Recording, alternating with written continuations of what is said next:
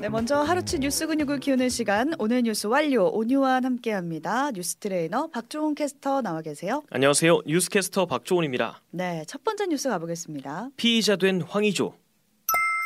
아, 참 최근에 황의조 선수가 사생활 유출 건으로 좀 시끄러웠잖아요. 그렇습니다. 황 선수 휴대전화에 이제 옛 연인의 모습이 담긴 촬영물이 있었고 네. 누군가가 이걸 또 SNS에 유포를 하면서 수면 위로 떠올랐던 이슈인데 네. 당시를 떠올려 보면 황 선수가 피해자였거든요. 그렇습니다. 근데 지금은 피의자가 되면서 국면이 확 바뀌었습니다. 그렇습니다. 일단은 그 불법 촬영물을 유포했던 A 씨는 성폭력 처벌법상 카메라 촬영 촬영물 등을 이용한 협박 혐의로 음. 아, 16일에 구속이 됐습니다. 네. 이때까지만 해도 황 선수는 협박 피해자 신분이었거든요. 그런데 그 영상물의 존재 자체에는 의문점이 남던 음. 상황이었습니다. 그런데 어제 경찰이 황의조에게 이 성관계 대상 불법 촬영 혐의가 있다고 보고 피의자로 전화를 하고 조사를 했습니다. 음.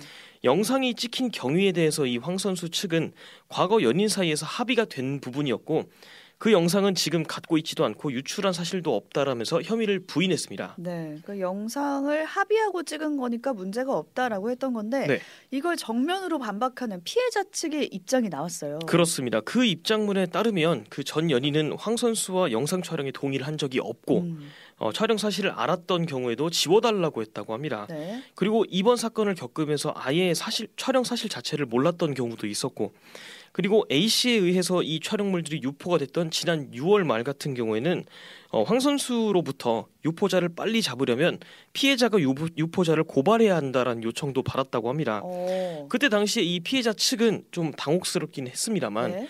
고심 끝에 이 유포자는 유포자대로 그리고 황의조 선수의 불법 촬영건은 그것대로 이 정식으로 고소를 했다고 하고요. 각각 고소를 했군요. 그렇습니다. 이 애시당초 이 황 선수가 영상물을 바로 지웠더라면 이런 피해도 없었을 거란 지적도 같이 음. 했습니다.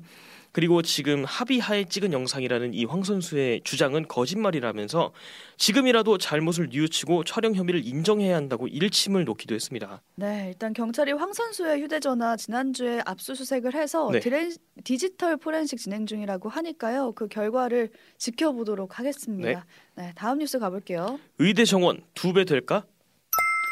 앞서 정부가 의대 정원 늘리겠다라고 했잖아요. 그렇습니다. 전국의 40개 의대를 대상으로 정원 몇 명 늘리면 좋겠어 이런 식으로 수요 조사를 했습니다. 그렇습니다. 그 결과가 나왔습니다. 이게 오늘 보건복지부가 발표를 했는데 전국 40개 의대가 2025학년도 대입에서 지금보다 최소 2,151명, 최대 2,847명까지 더 늘리고 싶어 하는 걸로 파악이 됐습니다. 음, 참고적으로 지금 전체 의대 정원은 3,058명이거든요. 그러니까 지금의 두 배 가까이 늘리기를 원하는 거죠.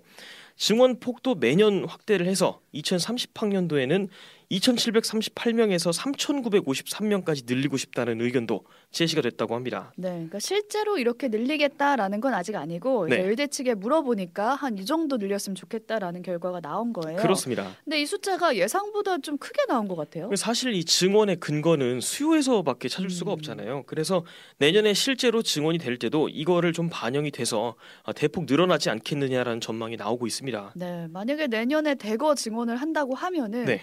우리가 뭐 의대 공화국 아니냐 이런 얘기도 다뤘듯이 입시에 좀 큰 영향을 미칠 것 같은데 그렇습니다. 얼마 전에 수능 치른 수험생들 가운데서도 아 재수를 해볼까 N수 고려해볼까 이런 학생들이 있을 것 같아요. 그렇습니다. 아무래도 이 인원이 늘어나면 문턱도 낮아질 거다라는 기대 때문이죠. 음, 그러니까 올해 최상위권 수험생들도 점수보다 높게 지원을 하는 소신 지원을 한다든지 뭐 반수생도 늘어날 수 있고 이런 전망들이 계속 나오고 있고요. 그리고 2018학년도 대입쯤에는 이 선택 과목도 사라지고 수학 출제 범위도 지금보다 많이 좁아지기 때문에 그때는 심지어 문과 최상위권에서도 의대를 고려할 수도 있다. 오. 이런 전망도 나오고 있습니다. 그러니까 의사 증원에 반대했던 의사협회 분위기가 궁금해지네요 이런 네. 상황에서. 바로 긴급 기자회견을 열고 정부의 여론몰이용 졸속 의대 정원 수요 조사를 강력하게 규탄한다라고 입장을 표명했습니다. 아, 졸속이었다. 그렇습니다. 이 정부의 이번 수요 조사는 입시 수혜를 바라고 있는 대학 총장들하고 이거를 반대하는 의대 학생들 사이에 갈등을 유발을 했고 아직 확정되지도 않았고 뭐 객관성이 담보되지도 않은 숫자 발표로 사회 혼란을 초래하게 됐다라고 주장을 하면서 만약에 의대 정원 정책을 지금과 같이 밀어붙일 경우에는 의료계 총파업도 불사하겠다 이런 으름장도 같이 나왔습니다. 네, 원래 내일 오후에 정부와 의사들이 만나서 의대 정원 관련 논의를 좀 이어가 보도록 하도록 이제 약속이 되어 있었거든요. 네. 근데 이 조사 결과가 나오면서 의협이 반발하고 회의 개최 자체가 될 수 있을까 하는 상황이라고 합니다. 그렇습니다. 일단 윤석열 정부의 정책 역량이 지금 시험대에 올랐다 이렇게 보시면 될 것 같습니다. 네. 다음 뉴스 가보겠습니다. 공시 가격 안 올린다. 부동산이 실제로 거래되는 그 가격이랑 공시 가격이 좀 차이가 있잖아요. 그렇습니다. 그 차이를 좁히기 위해서 거래 시세 대비 현실화율은 조금씩 높여왔는데 네. 정부가 이 현실화율을 내년에도 올해랑 같은 수준으로 동결하겠다, 유지하겠다고 했습니다. 그렇습니다. 이 공시 가격이 재산세를 부과를 한다든지 뭐 연금을 제공한다든지 할 때 기준이 되니까 관심이 꽤 많았거든요. 음. 근데 지난 문재인 정부 때는 이 공시 가격 현실화율을 2035년까지 시세 90% 정도로 끌어올리겠다라고 했거든요. 그런데 지금 국토부가 이 로드맵을 전면 재검토하겠다라고 밝힌 겁니다. 전면 재검토면은 안 하겠다라고 받아들이면 될까요? 아, 이게 현실화율을 음. 지금 2020년 수준인 한 69%로 고정을 하고 고정을 하고 그렇습니다. 공시가격 현실화율 계획을 아예 재수립한다는 거니까 이건 뭐 사실상 폐기가 아니겠냐라는 얘기는 나오고 있어요. 음, 그리고 원래 윤석열 대통령이 대선 후보였던 시절에는 이 현실화율을 2040년까지 80%로 상향하겠다 이런 입장이었는데 그 목표치까지 포함을 해서 계획을 다시 세우겠다고 했습니다. 왜 이렇게 하겠다는 거예요? 이게 지금 공시가격 인상이 되면 국민 세부담이 늘어날 가능성이 높고 아 세부담 때문에 그렇습니다. 그리고 지금 근데 이미 높은 가격의 주택을 가지고 있는 사람들은 이 정책으로 혜택을 크게 볼 수도 있는 상황이거든요. 음, 뭐 예를 들면 이 압구정동에 있는 40평대 아파트 그거 지금 거래가가 지난 8월에 53억 원이었습니다. 네. 그게 이제 직전 최고가보다 무려 17억 원 정도가 뛴 가격이거든요. 음, 그래도 세금은 작년하고 같이 똑같이 내는 겁니다. 아, 실거래가는 17억 원이 뛰었는데 그렇습니다. 그리고 시세가 급격하게 오른 지금의 상황에서 이 현실 화율이 고정이 되면 시세랑 세금 내는 기준인 공시지가는 벌어지는 거니까 그만큼 세금을 적게 내는 거라고 볼 수가 있는 거죠. 네, 그렇게 되면 또 걷어들이는 세수도 좀 감소될 것 같은데 그러니까요. 기획재정부에서는 올해 종합부동산세 세수가 한 1조 원 가량 줄어들 거다. 네, 내년에는 한 1조 6천억 원 정도 줄어들 거다 이렇게 말은 하고 있거든요. 네. 나오는 비판 은 총선 앞두고 좀 예민한 건 다 안정하는 거 아니냐라는 얘기도 나오고 있다는 거 전해드리면서 다음 소식 가보겠습니다. 스토커 오면 알림 뜬다.